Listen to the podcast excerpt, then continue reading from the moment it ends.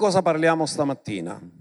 Continuiamo un po' l'argomento che avevamo iniziato la volta scorsa, presenza o dimora e rinnovamento, e questa mattina parliamo dell'assoluta necessità del rinnovamento. Dì alla persona accanto a te, è necessario essere rinnovati. Noi siamo in un processo continuo di cambiamento e ripartiamo dal nostro testo di Tito 3:5 a seguire dove troviamo quello che l'Apostolo Paolo dice riguardo a quest'opera che lo Spirito Santo fa insieme con noi e guarderemo alcune scritture molto interessanti. Dice, egli ci ha salvati non per mezzo di opere giuste che noi avessimo fatto, Difatti la salvezza è per grazia mediante la fede, ma secondo la sua misericordia, mediante il lavacro, ma la parola greca fa pensare di più a un concetto di bagno, immersione. E immersione parla che quando siamo nati di nuovo siamo stati immersi nel corpo di Cristo. Con la nuova nascita non siamo dei singoli, ma siamo solamente delle cellule immerse nel corpo di Cristo, facciamo parte di un corpo e dice mediante il bagno della rigenerazione o il lavacro della rigenerazione è il rinnovamento dello Spirito Santo che Egli ha copiosamente sparso su di noi per mezzo di Gesù Cristo, nostro Salvatore. Ora sono due parole molto importanti, rigenerazione e rinnovamento. Rigenerazione e rinnovamento. Ogni volta che voi trovate una parola con ri, rigenerazione o re, redenzione, significa che dobbiamo ritornare ai modelli originali. Non ci sarebbe stato bisogno né di rigenerazione né di rinnovamento se la nostra vita coincideva con il modello originale di Dio. Ma poiché c'è stata la caduta, è necessario ritornare alle intenzioni originali di Dio. Per questo abbiamo bisogno della rigenerazione, cioè nascere di nuovo, e del rinnovamento dello Spirito Santo, perché vi dico una cosa, anche quando noi avessimo le capacità per poter cambiare, e per poter diventare quello che Dio vuole ci manca il modello perché noi non conosciamo Gesù perfettamente. Quindi nel momento in cui non conosco perfettamente quello che devo diventare, no, anche se ho la volontà e i mezzi, non so cosa devo diventare. L'unico che sa cosa devo diventare, che è stato nel mio futuro, è lo Spirito Santo, per questo il rinnovamento è per mezzo dello Spirito Santo.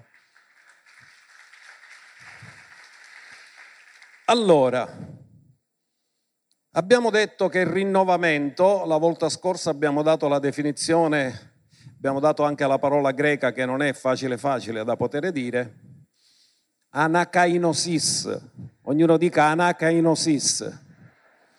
Non è molto facile da ripetere, però significa un completo cambiamento in meglio. Di alla persona accanto a te, io vedo che tu stai cambiando in meglio. Stai migliorando. E la volta scorsa volontariamente non abbiamo voluto trattare di quello che è il testo più conosciuto sul rinnovamento, in particolare il rinnovamento della mente, quindi stavolta ci dobbiamo entrare in Romani 12, dal verso 1 al verso 2, l'Apostolo Paolo si riferisce agli italiani, questa è un'epistola ai romani, agli italiani, e dice così, io vi esorto dunque, fratelli, per le compassioni di Dio, a presentare i vostri corpi, il che è il vostro ragionevole servizio, quale sacrificio vivente. Questo atto di cui Paolo esorta i romani a presentare i propri corpi come sacrificio vivente si chiama consacrazione. Nella consacrazione tu decidi che nessun altro ha diritto sul tuo corpo se non il Signore. Per intenderlo in termini molto più semplici, vogliamo parlare ad esempio nel matrimonio. Nel matrimonio il marito consacra il proprio corpo alla moglie, la moglie consacra il proprio corpo al marito, cioè gli dà l'esclusiva. Quando tu dai l'esclusiva a Dio del tuo corpo, significa che Satana non potrà usare più il tuo corpo, non potrà usare più la tua bocca, non potrà usare più le tue mani, non potrà usare più la tua mente, perché tu gliel'hai offerta a Dio in sacrificio vivente. Perché è importante la consacrazione? Perché quando ci consacriamo non ci reputiamo più nostra proprietà e non viviamo più per noi stessi, ma viviamo per colui a cui abbiamo consacrato la nostra vita. Se questo processo non è avvenuto dentro di noi, quello che facciamo senza consacrazione rischia di farlo diventare una nostra esibizione. Senza consacrazione si rischia l'esibizione e con l'esibizione si rischia la competizione, ma con la consacrazione Dio prenderà tutta la gloria e non rischiamo la competizione, semplicemente operiamo in collaborazione.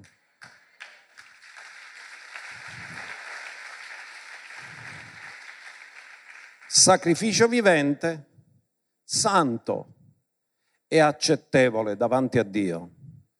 E poi Paolo dice, non vi conformate a questo mondo, ai modelli di questo mondo, al modo di pensare di questo mondo, perché questo mondo è caduto, ma siate trasformati mediante il rinnovamento della vostra mente. Ora la parola trasformati è metamorfo, ognuno dica metamorfo. Quanti di voi conoscete la metamorfosi? Significa cambiamento irreversibile. In altri termini, un bruco può diventare farfalla, ma una farfalla non può più diventare bruco. Quindi quando Dio fa un'opera di trasformazione nella nostra vita, diventa irreversibile, nel senso che la maturità acquisita e il patrimonio acquisito diventa il tuo patrimonio che tu puoi usare con la rivelazione che Dio ti ha dato, lo puoi usare in qualsiasi momento perché il tuo patrimonio spirituale è la tua trasformazione acquisita. E la parola rinnovamento è la stessa di quella che abbiamo detto poco fa, cioè se essere persone che vengono migliorate costantemente, andare nel meglio, ottenere il meglio. Allora guardate cosa dice qua. Quindi dice che dobbiamo essere trasformati mediante il rinnovamento della nostra mente. Qual è la fine o il fine del rinnovamento della mente? Chi è l'unico che non ha avuto bisogno della mente rinnovata? Ditelo forte, Gesù. Perché? Perché lui, la sua mente è la mente del Padre. E lui cosa ha detto? Chi ha visto me ha visto il Padre. Perché io ho bisogno di avere una mente rinnovata? Perché non ho ancora la mente di Cristo. Quando avrò acquisito pienamente la mente di Cristo non ho più bisogno di avere il rinnovamento. Quindi la meta del rinnovamento della mente è la mente di Cristo. Quindi noi abbiamo ricevuto legalmente la mente di Cristo, tanto che Paolo ha detto, or noi abbiamo la mente di Cristo, ma ci arriviamo progressivamente per rivelazione dello Spirito Santo, che è l'unico che conosce la mente di Cristo e che rivela la mente di Cristo nella nostra vita. Allora, abbiamo detto la volta scorsa, e lo ripetiamo, che tutto ciò che non si rinnova muore. Così stamattina guarderemo una cosa tremenda, perché vi farò un esempio delle sette chiese dell'Asia Minore ed è strano che la chiesa di Sardi, Gesù dice hai il nome di vivere ma sei morta. È così strano che una chiesa possa iniziare così bene, con lo zelo, con l'amore, con l'entusiasmo e poi piano piano invece di rinnovarsi morire, perché tutto ciò che non si rinnova muore. E guarderemo questa mattina ma prima voglio darvi delle scritture che ci fanno sapere come Dio vuole che ci sia continuo cambiamento nella nostra vita continuo rinnovamento. E vi do una scrittura profetica che è straordinaria, perché nell'Antico Testamento è Davide profetizza, Salmo 51, verso 10, guardate cosa chiede Davide.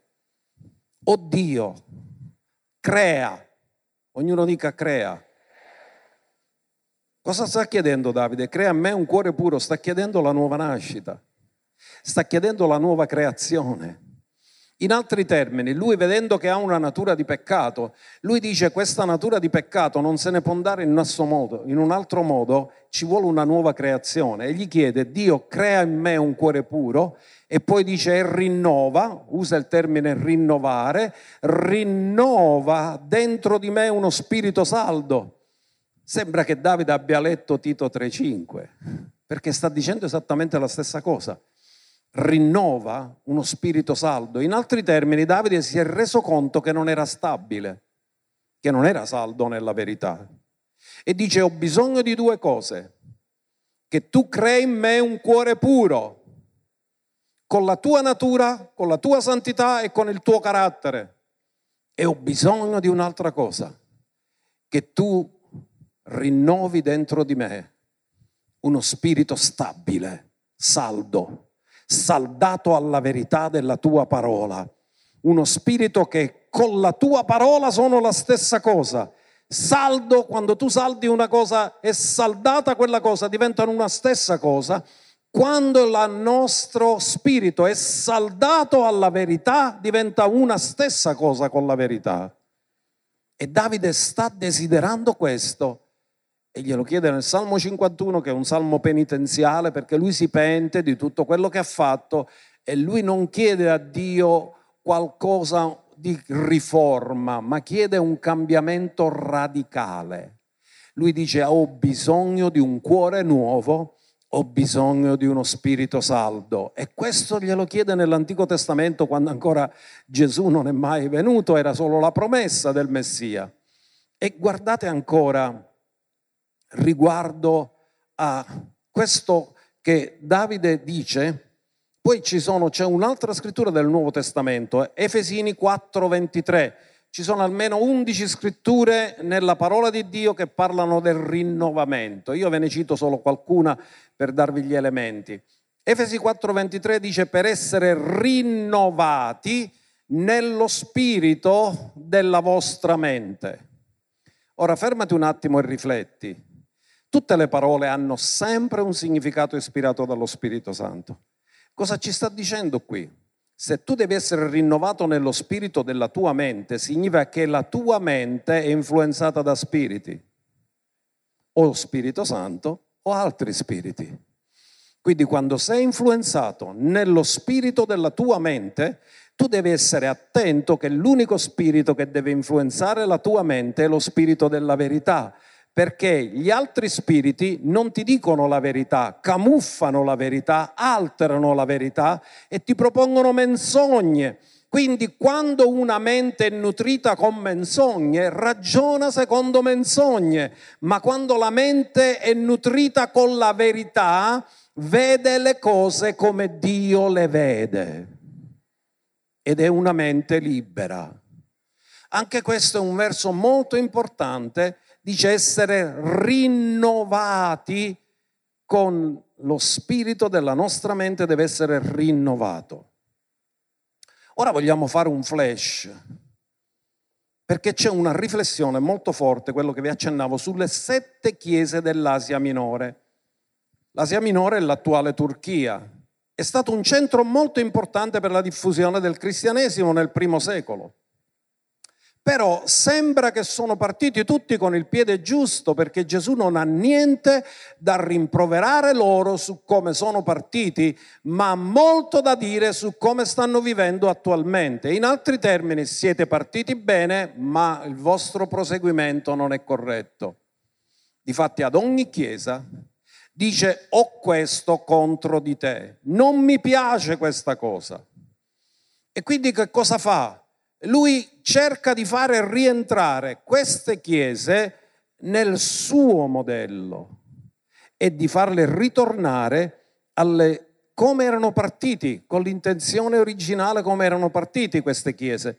Ora andiamo a vedere qualcuna di queste sette chiese, le vedremo, proietteremo uno schema che vi aiuterà a percepire dove erano le chiese. Vedete, quella è la Turchia, vedete tutta la cartina.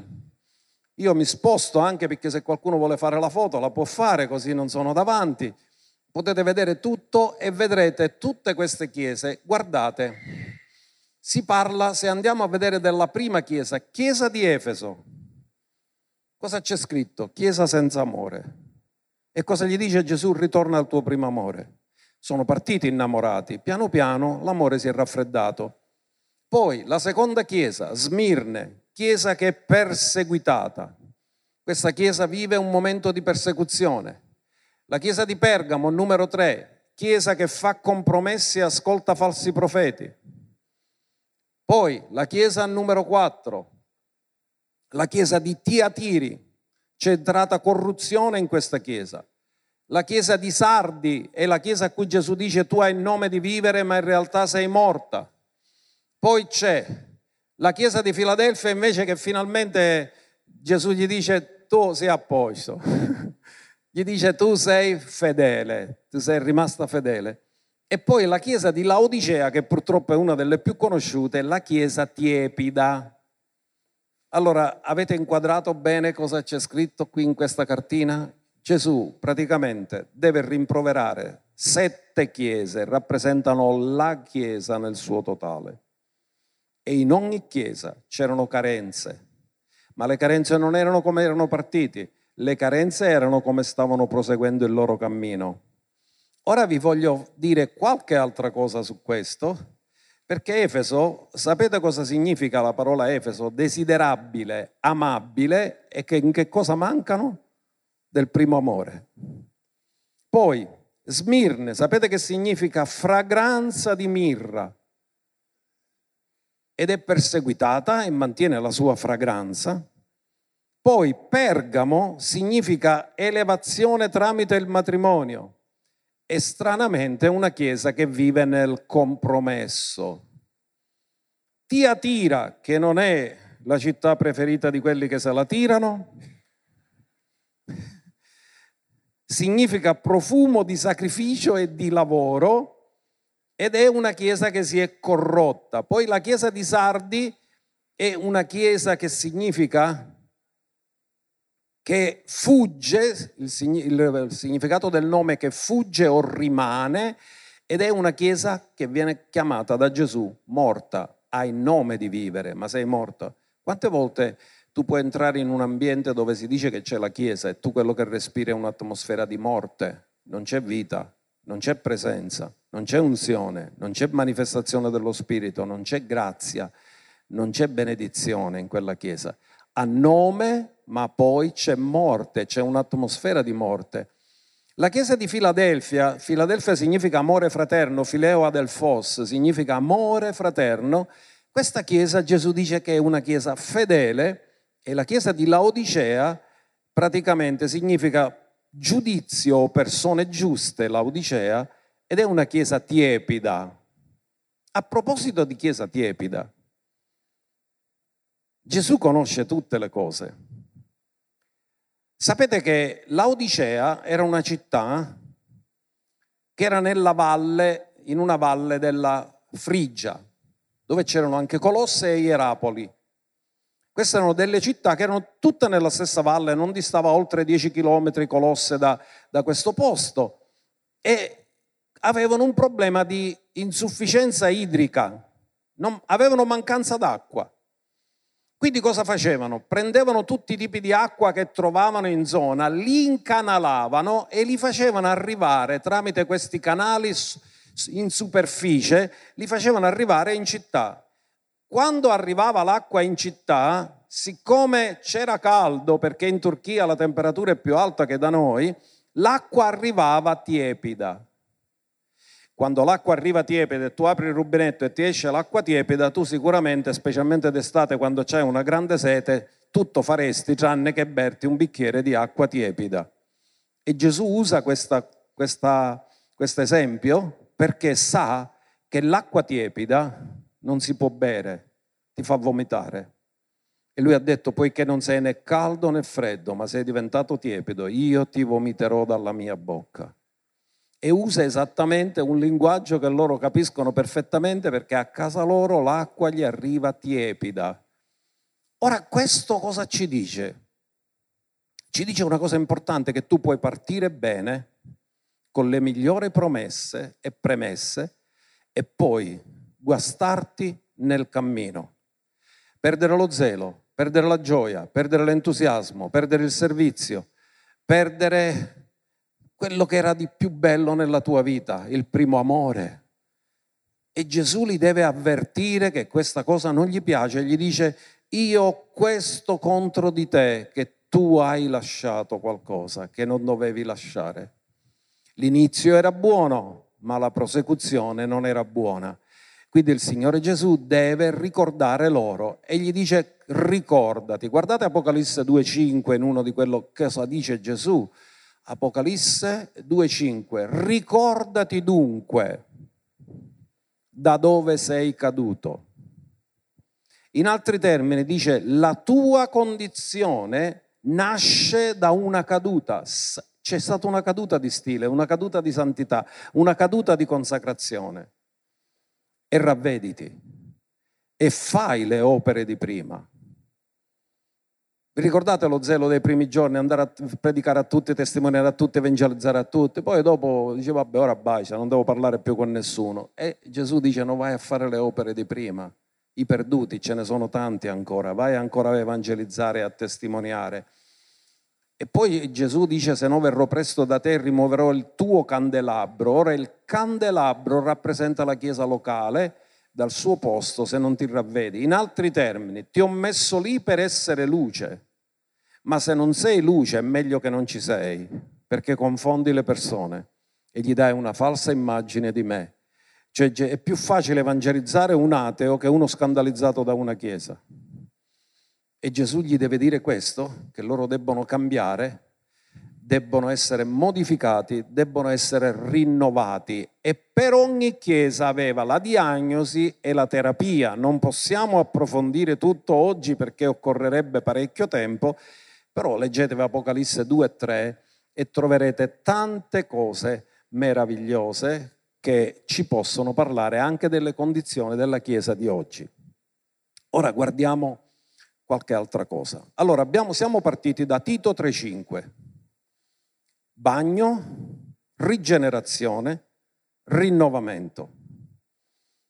Il bagno del battesimo della nuova nascita, perché il battesimo nel corpo di Cristo coincide con la nuova nascita. Quindi quando lui parla del bagno della rigenerazione, sta parlando della nuova nascita è un evento. Così come il battesimo in acqua è un evento, non è che tu lo fai sempre, una volta sola lo fai. La nascita è un evento che si ha solo una volta, ma il rinnovamento è un processo che comincia con la nascita e termina con il rapimento.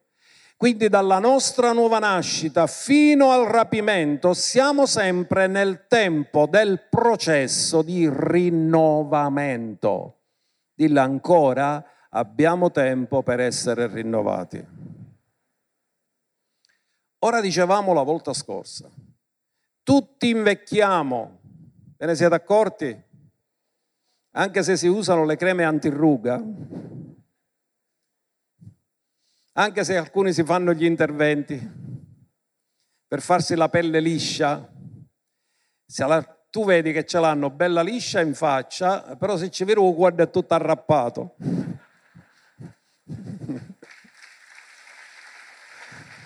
Dice devono stare con qualcosa che non fa vedere cosa c'è nel collo. Perché tu vedi queste facce tutte di settantenni, ottantenni, che la faccia liscia di ventenni, e poi gli guardi il collo e c'ha 90 anni. E tutti invecchiamo, ma non tutti maturano, non tutti si matura, perché il tempo è l'unica cosa democratica che c'è, passa uguale per tutti. Ma la crescita ha a che fare col nostro desiderio e la nostra volontà Dice sì, poi tu c'hai il desiderio, c'hai la volontà, hai bisogno dell'aiuto dello Spirito Santo, ma ha a che fare col nostro desiderio. Crescere è una scelta. Nascere, tu sei nato, ma crescere è una scelta. Difatti chi sono i genitori che fanno abili i picceriddi? Quando non vanno mangiare, se il picceriddo non mangia, allora sono preoccupati perché non cresce se siamo nutriti bene, è normale crescere. Ora, questo è quello che Dio vuole ed è il motivo perché ha dato i ministeri. I ministeri, l'evangelista serve soprattutto per fare nascere, ma gli altri ministeri servono soprattutto per fare crescere. Andiamo a vedere Efesi 4:13 a seguire perché ci parla chiaramente del progetto del Padre Celeste che non vuole solo che nasciamo e rimaniamo bambini, ma che cresciamo. E ci ha detto qual è lo standard che lui si aspetta finché giungiamo tutti all'unità della fede e della conoscenza del Figlio di Dio a un uomo perfetto. Ognuno dica perfetto. Nel greco perfetto significa maturo. Dì alla persona accanto a te, Dio ti vuole maturo. A un uomo perfetto, ma non è finita. Guardate cosa dice. Alla misura della statura della pienezza di Cristo. In altri termini, cosa si aspetta il Padre? Ve lo ricordate in Romani 8:29 cosa c'è scritto? Che Gesù deve essere il primogenito di molti fratelli. Quindi significa che lo standard è Gesù, lui è posto lì come Dio ha detto volete sapere come vi voglio? Guardate Gesù. Se voi guardate lui e volete diventare come lui, questo è il modo migliore per crescere perché dice alla misura della statura della pienezza di Cristo, affinché non siamo più bambini. Il rischio cos'è? Che gli anni passano e tu non cresci. Paolo scrive, anzi Paolo, lo scrittore degli epistoli agli ebrei, io dico sempre Paolo perché molti pensano che sia lui, però lui dice che per ragione di tempo dovreste essere maestri e invece vi deve insegnare i primi elementi della fede. E guardate cosa dice, i bambini cosa fanno? Sono instabili. Davide cosa chiede? Uno spirito stabile, affinché non siamo più bambini sballottati e trasportati da ogni vento di dottrina per la frode degli uomini, per la loro astuzia, mediante gli inganni dell'errore. Mi vorrei sfogare, mi limito. Però sapete molte persone come sono ingannati? Gli propongono il posto, vieni da me che ti faccio diventare.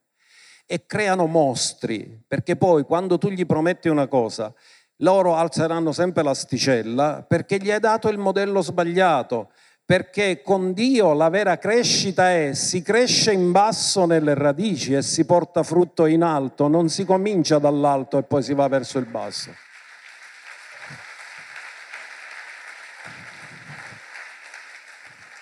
Il nemico quando vede che c'è qualcuno appassionato di posizioni, te lo prepara il trappolone. Ma tu così non cresci mai, perché poi ti vendi al migliore offerente. Perché se c'è un altro che ti offre di più, tu tranquillamente, quindi non sei stabile, non sei fedele, non hai identità, non cresci mai, rimane un bambino sballottato e portato qua e là e cambi e cambi e cambi sempre. No, Dio non vuole che siamo instabili. Dio vuole che siamo stabili. Dice guardate così, cosa dice questa scrittura? Ma dicendo la verità con amore cresciamo, ognuno dice cresciamo. Ma in che direzione cresciamo? Nella giusta direzione, in ogni cosa verso colui che è il capo, cioè Cristo, dal quale tutto il corpo, ben connesso e unito insieme, mediante il contributo fornito da ogni giuntura e secondo il vigore di ogni singola parte, produce la crescita del corpo per l'edificazione di se stesso nell'amore. Ditemi una cosa, se una parte del corpo si stacca dal corpo, cresce o muore?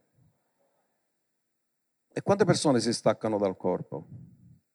Pensate che possono progredire? No, da quel momento andranno sempre più indietro fino a che moriranno spiritualmente.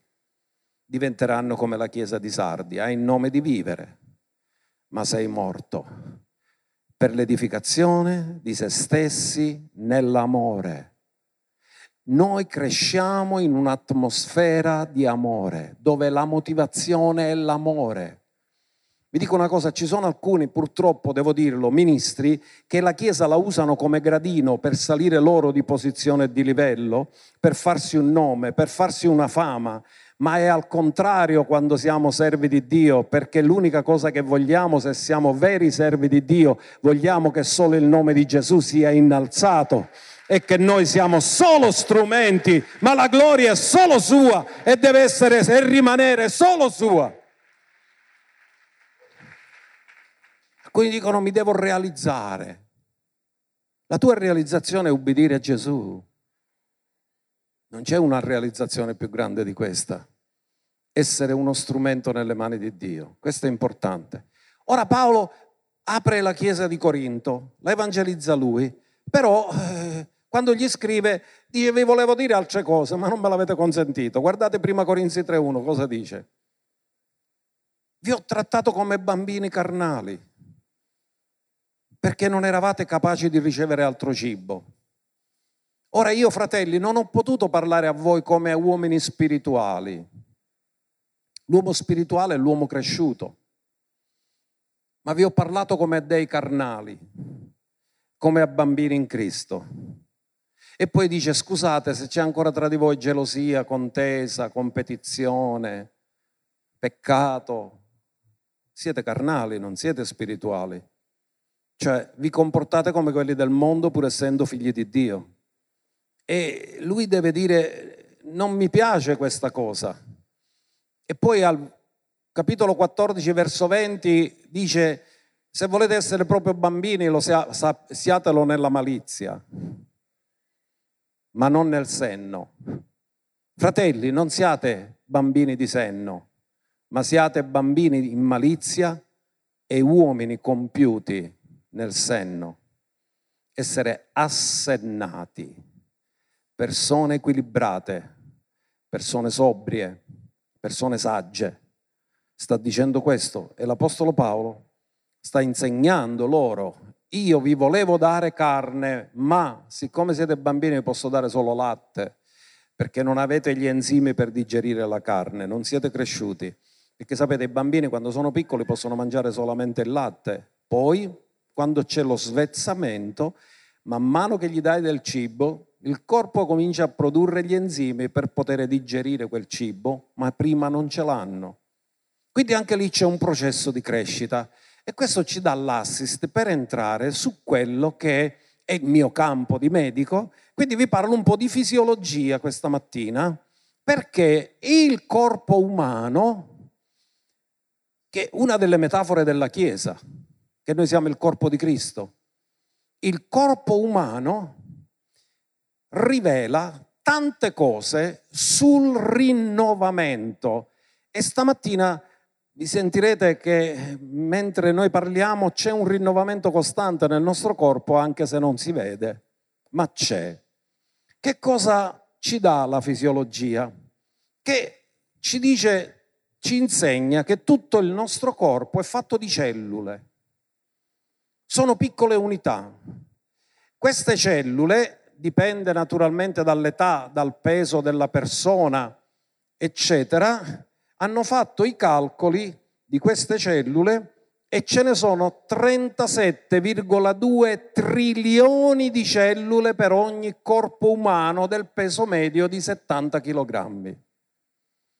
37,2 trilioni. Cosa sono i trilioni? Sono miliardi di miliardi. Quindi 37,2 miliardi di miliardi sono le cellule del tuo corpo. Non ci provare a contarle perché ci vuole una quarantina d'anni. E la cosa spettacolare, sapete che cos'è? Che tutte le cellule del tuo corpo hanno avuto origine da una sola cellula. Hanno tutti lo stesso DNA. Metà del corredo genico te l'ha dato tuo padre, e metà del corredo genico te l'ha dato tua madre. Da questa cellula fecondata sono venute fuori tutti i 37,2 trilioni di cellule attuali, più tutte quelle che hai perso nel corso del tempo. Perché queste cellule hanno un arco di vita che non supera mai sette anni, perché ogni sette anni noi cambiamo completamente tutte le cellule del nostro corpo. Difatti dopo sette anni tu non non ti conosci più, oh, mi pare che ho ucciso. Perché sono cambiate tutte le cellule del suo corpo. Allora, sapete, quando facciamo gli esami di sangue, e il sangue nel nostro corpo è circa il 7% del nostro peso. Quindi una persona che pesa 70 kg ha 4 litri e 9 di sangue. Io che preso più di 80 ne ho 5 litri e 6 di sangue. E ogni millimetro cubo di sangue ha tra 4,5 milioni, se sono donne, a 6 milioni di globuli rossi ogni millimetro cubo di sangue. Fatti il conto per quanti litri sono e vedi quanti globuli rossi c'hai e non ci provare a contarli. E i globuli rossi vivono 120 giorni nel nostro corpo, nei talassemici che hanno una vita più ridotta si riducono a 10-12 giorni, per questo hanno bisogno di continue trasfusioni perché il corpo non ha possibilità di poter avere una velocità così rapida di sostituire questi globuli rossi che si moltiplicano. Allora, le cellule muoiono continuamente e vengono sostituite nei nostri corpi.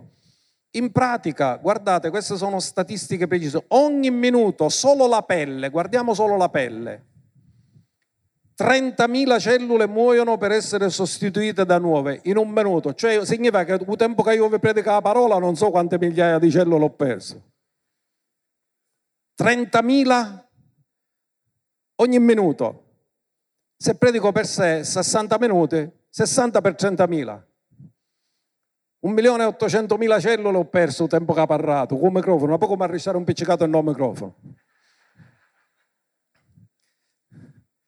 E cosa succede? Vengono sostituite da nuove. Poi ogni secondo della nostra vita, un secondo, guardate, moltiplicate poi per 60, lo potete vedere ogni minuto, 100 milioni di globuli rossi muoiono e vengono sostituiti. Ogni secondo, 100 milioni di globuli rossi ti salutano per sempre e vengono sostituiti da nuovi quindi il tuo midollo osseo che produce globuli rossi è un'attività pazzesca, cioè se potessimo vedere quello che succede dentro il nostro corpo, c'è la rivoluzione. C'è un macello di movimento, di cose che succedono, quelle che muoiono. I globuli rossi poi vengono demoliti dal fegato e dalla milza. E quindi praticamente che cosa succede? Che c'è una iperattività spaventosa di distruzione e il midollo cosa fa? Fa uscire fuori tutte queste nuove cellule che produce e le rimette in circolo. In altri termini, tu hai sempre cellule nuove, cellule usurate, fanno il loro compito e muoiono, hanno fatto il loro percorso. C'è un continuo processo di rinnovamento nel nostro corpo. Quindi nella crescita, immagina quello che succede che attività le cellule si moltiplicano ancora più velocemente perché il bambino deve crescere. Nello sviluppo, nel mantenimento, nella riparazione, ti fai una ferita, cosa fa il corpo? Subito moltiplica le cose per andare a riparare la ferita. E così anche il processo di divisione, sostituzione e rinnovamento cellulare deve avvenire costantemente nel nostro corpo. Continu- costantemente nel nostro corpo e poi per concludere, ogni sette anni tutte le cellule del nostro corpo sono sostituite. Vi dice qualcosa sette anni che ci sono dei cicli che Dio ha stabilito? Ora dice, mamma mia, il corpo umano è così? Sì, per vivere si deve rinnovare continuamente e costantemente. Se non si rinnova più, morirà.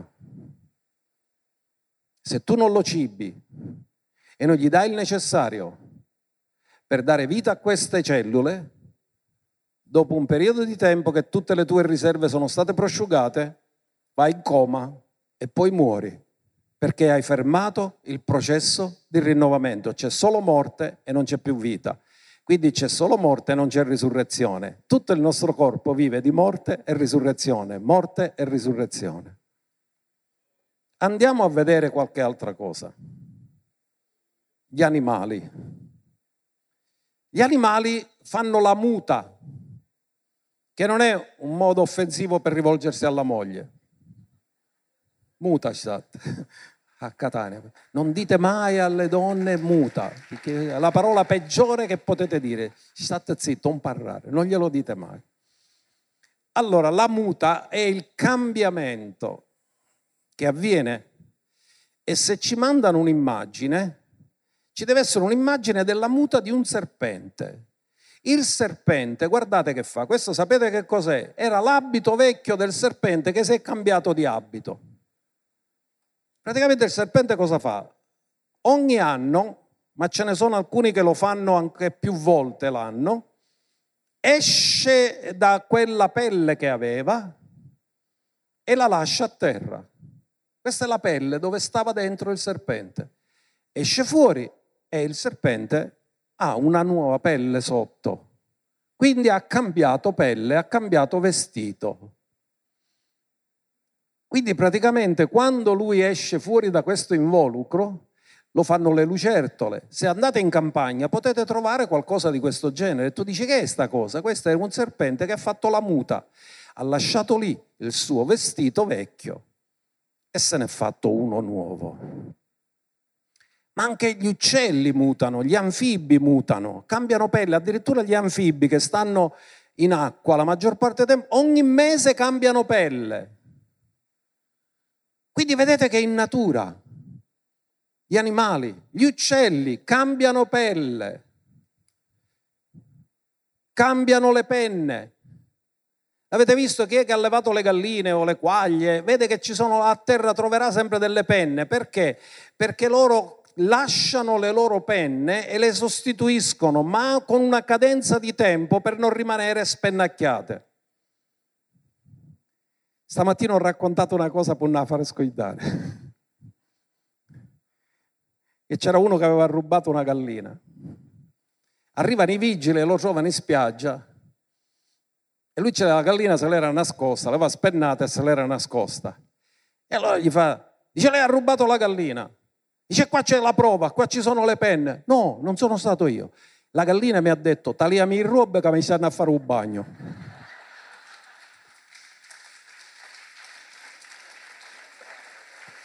Naturalmente le galline non vanno a farsi il bagno senza penne, però per, è per ricordare, così la battuta per aiutare a ricordarvi che le galline perdono le penne. Voi pensate il, il pavone perde le sue penne, questa penna così. Poi ci sono tutti gli alpini che fanno, vanno a ciccare tutte queste penne che gli animali, che gli uccelli perdono e se li mettono nel cappello anche i boy scout usano a volte i cappelli con eh, le penne, eccetera. Ma sono tutte perché c'è un processo di muta. Tutti gli animali mutano la loro pelle. L'aquila cambia persino il becco e dice, quando dice la Bibbia, egli mi fa ringiovanire come l'aquila. Sapete cosa significa? Rinnovamento, sta cambiando. Non avviene tutto di colpo, ma è un processo continuo di cambiamento e di rinnovamento. Quando il becco diventa troppo vecchio deve essere sostituito con uno nuovo. Quindi lascia quello vecchio e lo sostituisce con quello nuovo. E tutte queste cose. Andiamo a vedere nella natura. Che succede a un albero? Un albero di frutto. Qua avete visto che abbiamo il melograno, no? Il melograno d'inverno non c'è una foglia, cadono tutte. E sembra che è morto, sembra che è secco. Invece appena spunta la primavera, cominciano i germogli, cominciano i fiori e ora, in questo periodo, andate a vedere e trovate che è pieno di melograni. Che succede? Rinnovamento. Dove sono le foglie dell'anno scorso? Non ci sono più, queste sono tutte nuove. Non c'è una foglia dell'anno scorso in questo albero. C'è stato un completo rinnovamento. Se non c'è rinnovamento, neanche c'è frutto, perché se l'albero non si rinnova, non produce frutto. I frutti sono annuali, quindi ogni anno si deve rinnovare per portare frutto. Cosa ci insegnano tutte queste cose? Che ci deve essere cambiamento, rinnovamento, questo deve essere insegnato nella Chiesa. Le chiese che non si rinnovano non parlano il linguaggio delle nuove generazioni e non le attirano e non hanno futuro. Noi dobbiamo parlare il linguaggio delle nuove generazioni e attirare le nuove generazioni. La dottrina è sempre uguale, ma il linguaggio cambia di generazione in generazione. Quindi la Chiesa cosa fa? A volte non riesce a capire questi cambiamenti e il risultato quale sarà? Che chiude, che muore. Mentre se si ha visione e si capisce il rinnovamento, parliamo il linguaggio delle nuove generazioni e trasferiamo di generazione in generazione. Fare discepolato significa questo, trasferire di generazione in generazione quello che noi abbiamo imparato, che abbiamo ricevuto per rivelazione, ma la rivelazione che ho ricevuto io serve solo a me, non aiuta gli altri se io non gli trasferisco, non gli faccio fare l'esperienza personale con il Signore. Tutte queste cose cosa ci insegnano? Abbiamo visto la pelle del serpente. La pelle del serpente è l'inganno, il serpente rappresenta l'inganno. Quindi dobbiamo togliere la pelle dell'inganno e delle bugie, privarci di questo, dobbiamo perdere le piume dell'ipocrisia e dobbiamo rinunciare al piumaggio dell'orgoglio. Questi sono i cambiamenti e il rinnovamento che Dio vuole fare. Lo ripeto, perdere la pelle del serpente dell'inganno, perdere le piume dell'ipocrisia e il piumaggio dell'orgoglio, perché tu immagini il pavone quando viene si pavoneggia tutto, fa vedere tutte le sue penne, e però tu vuole essere solo guardato e osservato. E noi invece dobbiamo fare in modo che la nostra vita possa parlare di guardare e osservare Gesù, capo e compitore della nostra fede.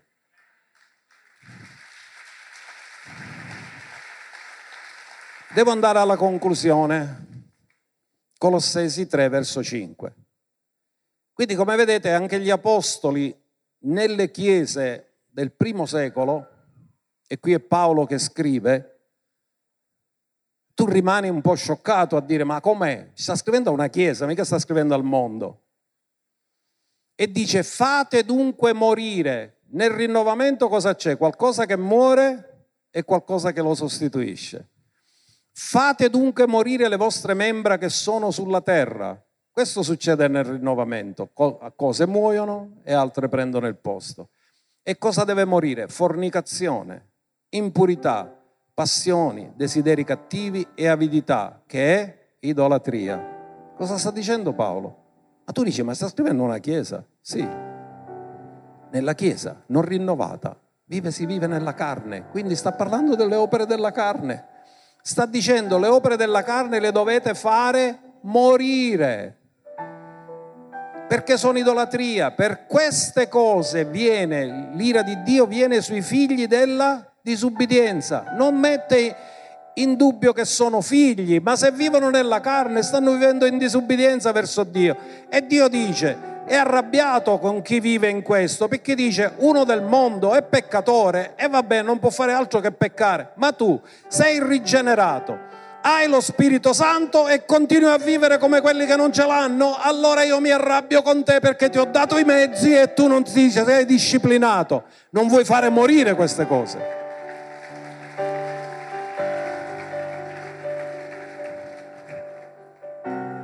Andiamo avanti. Per queste cose l'ira di Dio viene sui figli della disubbidienza, fra cui un tempo camminaste anche voi quando vivevate in essa. Cosa sta dicendo Paolo? Non vi siete rinnovati, continuate a vivere come vivevate prima. Ma prima c'era un motivo, eravate peccatori. Ora no, ora siete figli. Ora avete lo Spirito Santo. Come mai vivete come quelli che non ce l'hanno? Ma ora, quando? Deponete anche voi tutte queste cose, ira, collera, cattiveria, e non esca dalla vostra bocca maldicenza e alcun parlare disonesto. Non c'è questo problema nella Chiesa? Che a volte le persone aprono la bocca e parlano male di quello, male di quello, male delle autorità, male di quell'altro, male di quell'altro. Il mondo fa così. La politica fa così. I politici ogni giorno dicono di chi parlo male? Perché pensano di costruirsi il futuro atterrando gli altri. mettendo gli altri in cattiva luce. Sappiate una cosa, il vero successo non nasce mai dalla disgrazia altrui, ma perché Dio ti porta avanti.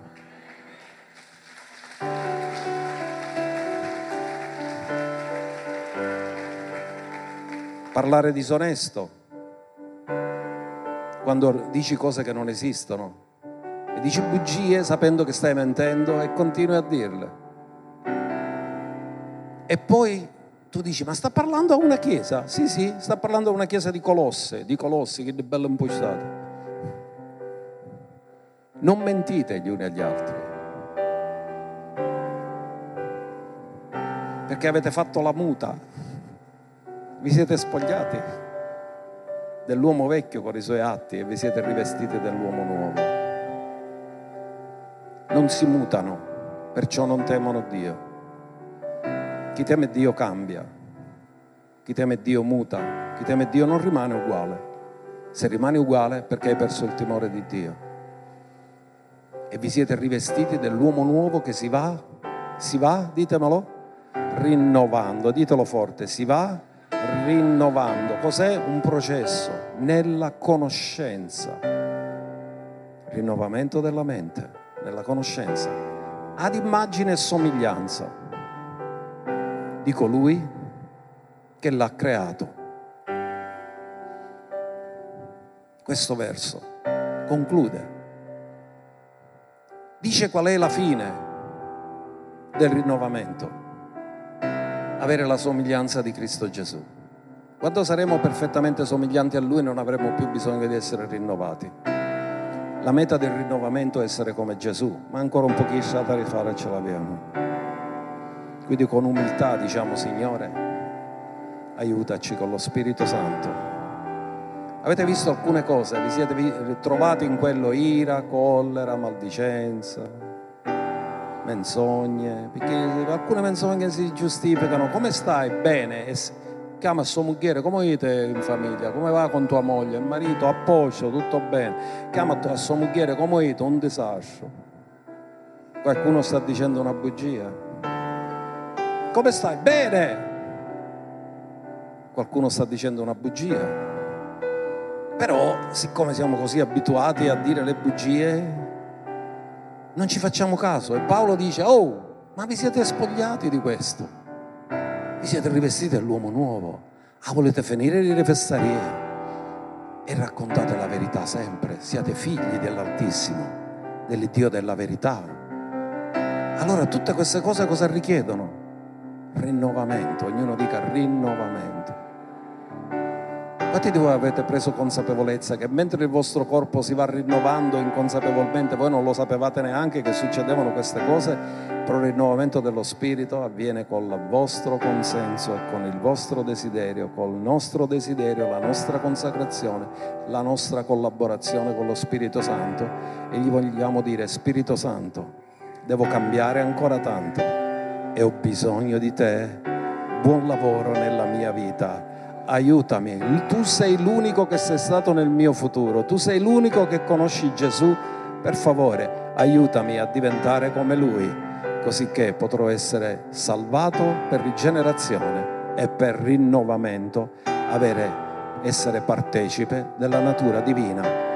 E vogliamo partecipare della natura divina e a Lui diamo tutto l'onore, tutta la gloria, tutto il ringraziamento perché ci ha dato i mezzi per poter diventare come Lui. Amen e amen.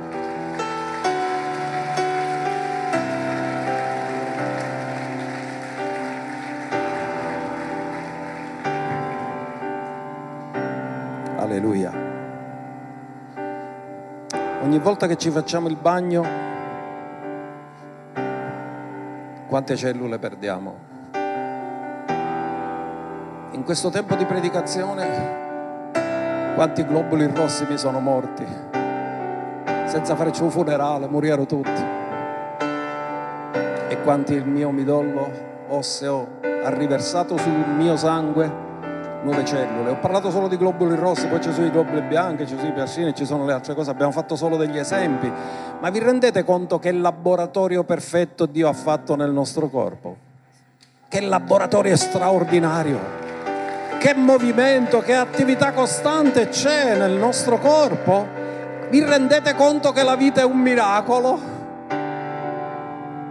Che basta un piccolo equilibrio che salta. Il pH. Noi abbiamo un margine di cambiamento del pH molto piccolo. Basta che andiamo più o meno due di pH, già rischiamo la piede. No che da recipiente, tutta. La vita è un miracolo. E questo miracolo Dio l'ha fatto perché ti vuole dare l'opportunità di conoscerlo, di amarlo, di servirlo, perché ti ha creato, non per te stesso ma ti ha creato per una cosa molto grande, essere il Tempio dello Spirito Santo e che lo Spirito di Dio si possa manifestare attraverso di te. Alleluia. Vogliamo alzarci e vogliamo ringraziarlo. 37,2 trilioni di cellule si alzano e lodano il Signore. A una a una, ogni cellula lode il Signore. Che bello, che meraviglia. Il salmista disse, anima mia, benedici l'Eterno e tutto quello che è in me, 37,2 trilioni di cellule, benedica il suo santo nome. Amen. Alleluia, fai saltare le tue cellule di gioia e i tuoi globuli rossi fanno la ola per il Re.